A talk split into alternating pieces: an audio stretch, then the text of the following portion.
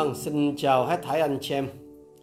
Cảm ơn Chúa vì chúng ta còn có thời giờ để tiếp tục suy gẫm lời Chúa chung với nhau giữa những cái ờ, thời điểm rất là khó khăn, ờ, buồn nhiều hơn vui.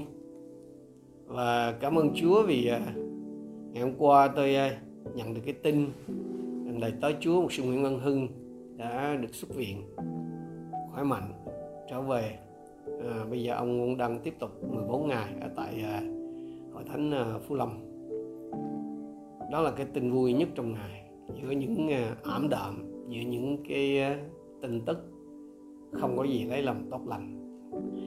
Tôi và anh em đang tiếp tục ở trong à, lời của Chúa ở trong sách Khải Huyền. Một cái quyển sách thực ra là một cái lá thư lá thư gửi cho những người đang ở trong khổ nạn lá thư về sự hy vọng. Lá thư có lời tiên tri mang tính lai thế của một người đang trong khổ nạn, viết để an ủi những người trong khổ nạn. Thực ra, sách khải huyền là sách nói về cái sự phán xét của đức chúa trời trong cái kỳ cuối rốt. Nhưng mà trong sự phán xét đó, nó đem lại hy vọng cho tất cả những ai thật lòng đặt niềm tin nơi chúa.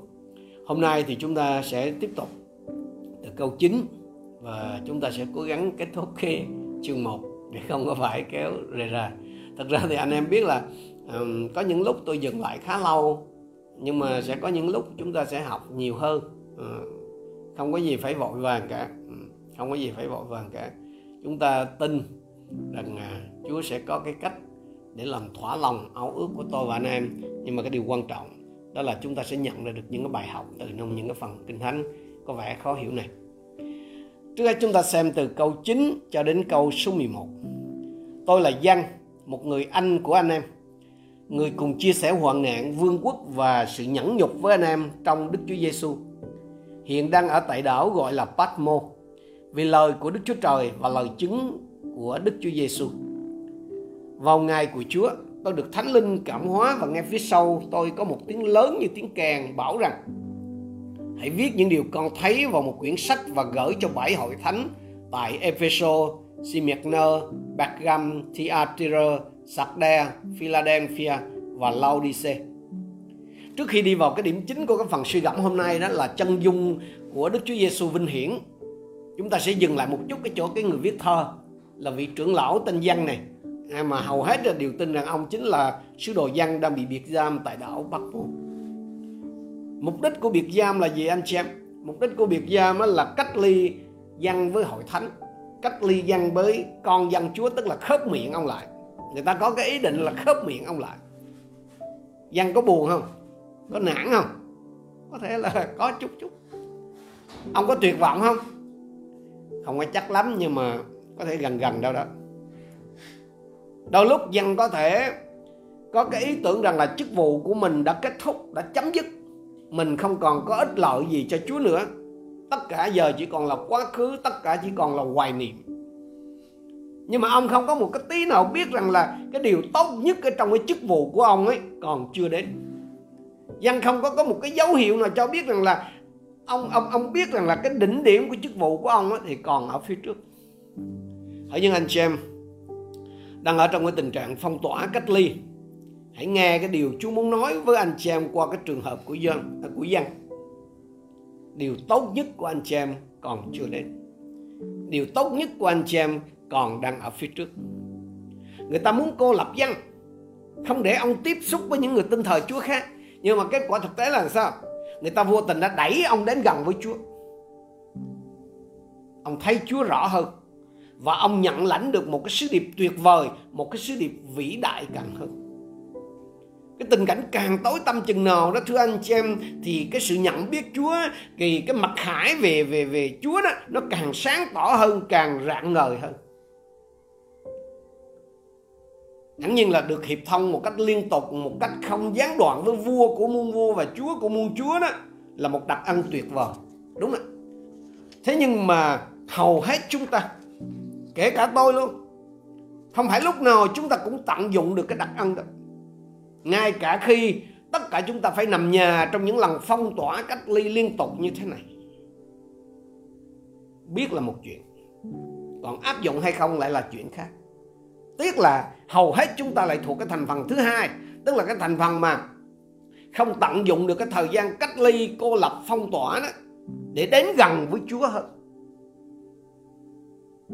để có thể nhận biết Chúa rõ hơn, để có thể nhận lấy những cái sự hướng dẫn, những cái sự mặc thị đặc biệt của Chúa cho chính mình, cho gia đình của mình. Và nếu quý vị là người hầu việc Chúa thì cho cái cái bài chiên mà Chúa giao cho quý vị. Thành ra là cái thời gian cách ly, cái thời gian cô lập, cái thời gian phong tỏa đối với nhiều người chẳng có ích ích lợi chi hết. Và nếu như vậy thì cái điều tốt nhất đối với quý vị vẫn mãi chưa đến chúng ta đi tiếp ở trong câu 12 13 tôi quay lại tức là dân đó đó. Tôi quay lại để xem tiếng đã nói với tôi. Vừa quay lại tôi thấy bảy chân đèn bằng vàng. Giữa những chân đèn có ai giống như con người mặc áo dài thắt đai bằng vàng ngang ngực. Chắc phải đến là 60 năm rồi. Văn chưa gặp lại thầy của mình là Chúa Giêsu. Cái từ con người ở đây đó, son of man đó, là cái biệt danh mà Chúa Giêsu thường dùng khi mà mà ngài còn thi hành chức vụ ở trên đất. Và đây cũng là cái danh xưng đã được tiên báo từ ngàn xưa đó, anh chị em. Trong trong trong Daniel chương 7 câu 9 đến câu 14. Nếu anh chị em nào muốn tham khảo, chúng ta có thể xem điều đó chúng ta không có thì giờ ở đây. Và và nếu căn cứ theo xuất Egypto ký chương 28 câu 4 đó thì cái bộ đồ mà Chúa mặc đó, được miêu tả ở đây đó đó là cái bộ đồ hay là cái trang phục của một vị thượng tế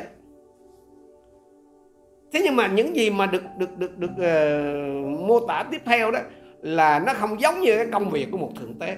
Áo quần thì của một thượng tế. Nhưng mà những cái công việc mà được mô tả từ câu 14 tới câu 16 tiếp theo đây ấy, là nó không phải là cái công việc của một thượng tế. Chúng ta xem tiếp câu 14 đến câu 16 đầu và tóc ngài trắng như lông chiên trắng như tuyết mắt ngài như ngọn lửa chân như đồng đánh bóng đã được luyện trong lò tiếng ngài như tiếng nhiều dòng nước. Tay phải ngài cầm bảy ngôi sao. Từ miệng ngài lộ ra một thanh gươm hai lưỡi thật sắc mặt ngài như mặt trời chiếu sáng cực độ. Chúng ta đã quá quen với cái hình ảnh của Đức Chúa Giêsu một đầy tớ chịu khổ của Đức Giê-hô-va. Bị mắng, chửi, bị nhục mạ, bị đánh đập đủ các kiểu mà không một lời phản ứng, đúng không chúng ta quen với cái hình ảnh đó. Chúng ta cũng đã quen với cái hình ảnh Chúa Giêsu là một cái người chăn nhân lành bồng chiên con ở trên tay, rồi dùng cái gậy mà có cái móc móc con chiên nó từ dưới vượt sau lên, đúng không? Vân vân đó là Chúa Giêsu nhưng mà nó là Chúa Giêsu trước phục sinh, hay chính xác hơn đó là Chúa Giêsu trước khi thăng thiên, trước khi về trời, anh chị em. Còn còn Chúa Giêsu mà sau khi về trời? Đấng mà mà mà hiện ngồi bên phải Đức Chúa Cha đó. Tức tức là Chúa Chúa Giêsu của hiện tại thì sao? Ở đấy là từ câu 14 đến câu 16 đó. Ở trong sách Khải Quyền chương 1 chúng chúng ta trong trong cái phần mà à, học lời Chúa buổi sáng như thế này đó thì chúng ta không có cái thời giờ để đi à, vào cái bãi cái chi tiết mà được đặc tả Đức Chúa Giêsu vinh hiển ở trong bốn cái câu thánh này. À, nào là đầu của Chúa là tóc của Chúa là mắt này là chân này tiếng tức là voice hay là cái tai rồi miệng của Chúa. Mình mình không có cái thời giờ để đi vào à, cái ý nghĩa của từng cái cái đặc tả một của bảy cái đặc tả một. Nhưng mà như đã nói lúc nãy đó thì cái trang phục của Chúa Giêsu đó mặc được mô tả đây đó là trang phục của vị thượng tế đó là thế thầy tế lễ thượng phẩm. Nhưng mà còn bảy cái đặc tả về Chúa ở đây lại lại lại lại, lại chỉ về cái công việc của một thẩm phán cái công việc của một quan án anh chị như vậy thì đây là cái hình ảnh của một vị thượng tế mà là thẩm phán. Đó là chân dung của đấng Christ thời hiện tại. Đó cái bản mô phỏng mà chúng ta có thể có thể hiểu được đó đó là cái bóng đó, là có thể nhìn thấy trong cái chức vụ của tiên tri Samuel. Thời kỳ cuối cuối cái thời kỳ của các quan sát. Sứ đồ dân nhìn thấy cái vị thẩm phán thượng tế này ở đâu anh xem ở giữa bãi chân đèn. Mà chân đèn đó nhớ là chân đèn chứ không phải là bảy ngọn đèn nha. Cái chân đèn là cả cái này nè anh xem cả một cái chân gì đó. Chứ không, chứ không phải bảy từng cái ngọn một đâu. Văn thấy bảy cái chân đèn rồi giữa các cái chân đèn. Sứ đồ văn nhìn thấy cái vị thẩm phán thượng tế này ở giữa bảy chân đèn. Mà chân đèn nó theo cái câu 20 là gì? Đây là sự màu nhiệm về bảy chân đèn vàng. Bảy chân đèn là bảy hội thánh. Chúa Giêsu cái vị thượng tế cũng đồng thời là cái vị quan án đó, đang đi lại, tức là đang làm việc giữa các hội thánh của ngài. Không không phải là hình ảnh của một người chăn đang đi lại giữa các bầy chiên nha, mà là một vị quan án, anh xem. Anh xem đã lờ mờ nhận ra điều gì rồi em vị quan tòa công chính đấng phán xét toàn thế gian đang thực thi cái công vụ của ngài. Không phải ở giữa thế gian, mà là ở giữa những bầy chiên của Chúa, ở giữa hội thánh của Chúa. Vân vân đúng là về sau thì Chúa sẽ ngồi ghế chánh án để xét xử thế gian. Nhưng mà ở đây nè, Chúa đang xét xử hội thánh của Chúa. Có thể ai đó trong anh chị em thắc mắc, Ủa, tại sao lại như vậy? Vì ra thứ nhất, chương 4 câu 17 cho chúng ta biết cái điều này. Vì thời kỳ phán xét đã đến Bắt đầu từ nhà Đức Chúa Trời. Tôi và anh em ngày hôm nay đó Cho đến tận hôm nay Dù chúng ta học biết nhiều điều nhưng mà tôi và anh em vẫn cứ có cái suy nghĩ vẫn có cái in trí rằng đó cái cái sự phán xét là sẽ bắt đầu từ dân ngoại. Chứ không có đời nào mà bắt đầu trong nhà Chúa không có bắt đầu không có cái, đời nào mà bắt đầu từ trong nhà trong dân Chúa đi ra đó. Ở đó mà Đức Chúa Trời nào nữa vậy khi khi tôi và anh em nhìn xem phần kinh thánh này, hãy để ý này. Cái sự phán xét của Đức Chúa Trời trong cái kỳ chung kết đời được bày tỏ trong sách Khải Quyền là được bắt đầu từ đâu? Từ các hội thánh của Chúa.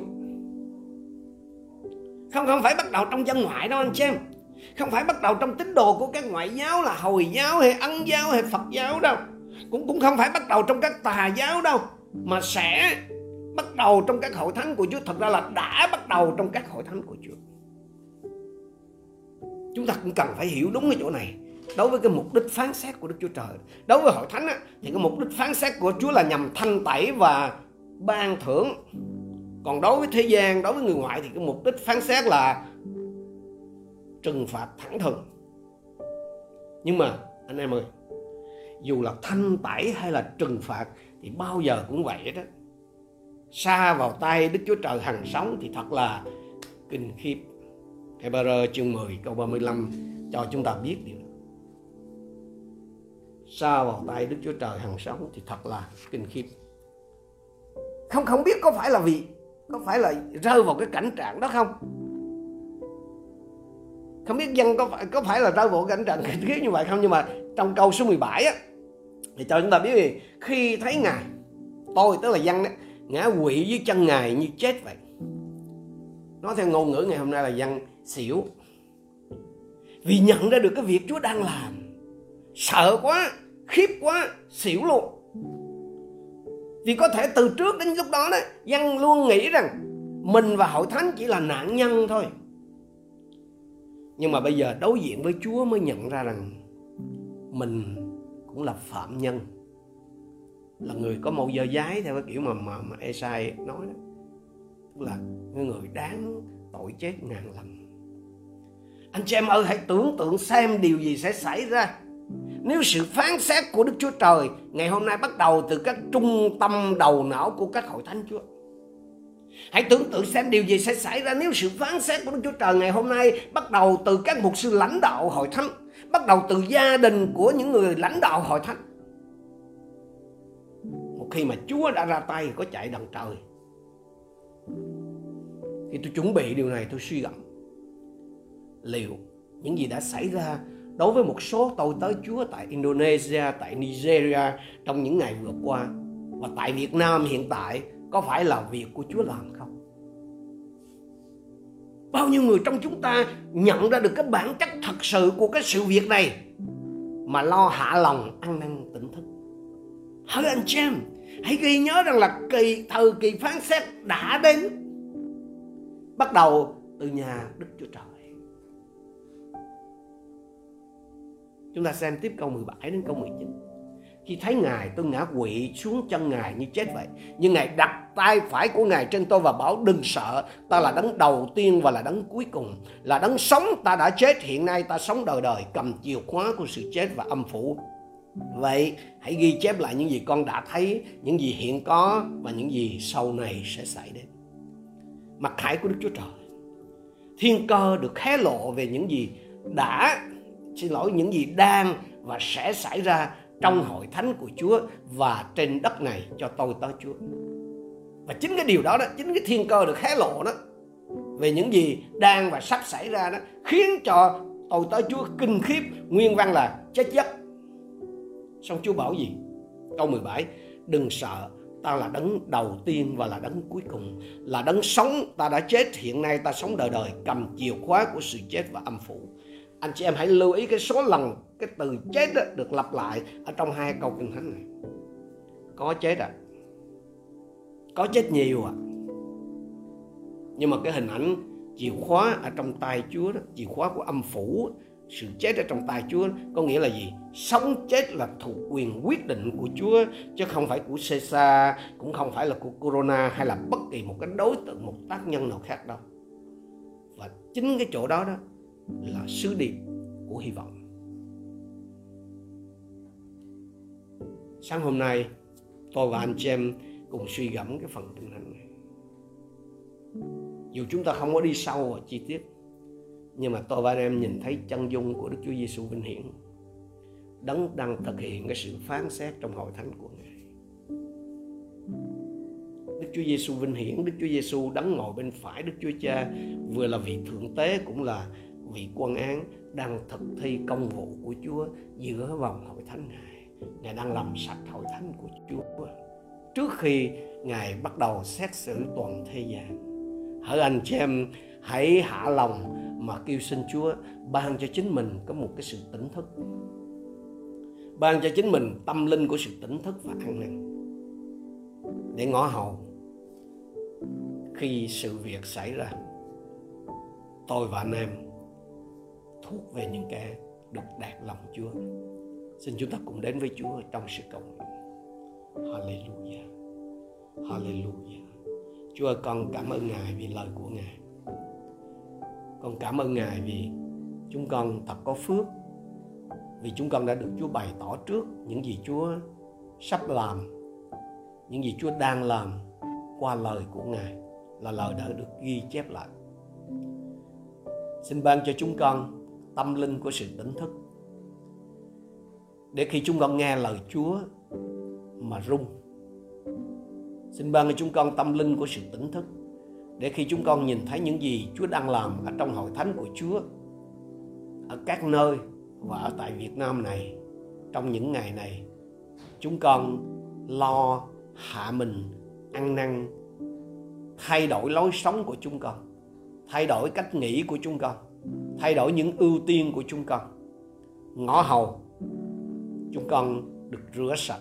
Ngõ hầu chúng con được thanh tẩy. Ngõ hầu chúng con được bảo vệ ngõ hầu chúng con được Chúa gìn giữ qua cơn hoạn nạn khó khăn này. Lạy cha, xin tiếp tục làm sạch hội thánh của ngài. Xin tiếp tục tỉa sửa gọt giũa và hoàn thiện hội thánh của ngài, khiến hội thánh trở nên thánh. Không vết, không nhăn, không gì chê trách được. Chuẩn bị cho ngài, một cô dâu không tỳ vết trước giờ chúa quan lâm rước hội thánh đi. Chúng con biết ơn chúa cầu xin cha thương xót mỗi một chúng con, ban bình an cho mỗi một chúng con, và dùng chúng con để đem sự tỉnh thức cho dân sự Chúa ở khắp mọi nơi trên xứ sở này. Chúng con biết ơn Chúa. Chúa đồng thành kính hiệp chung cầu nguyện. Nhân danh Đức Chúa Giêsu Christ. Amen.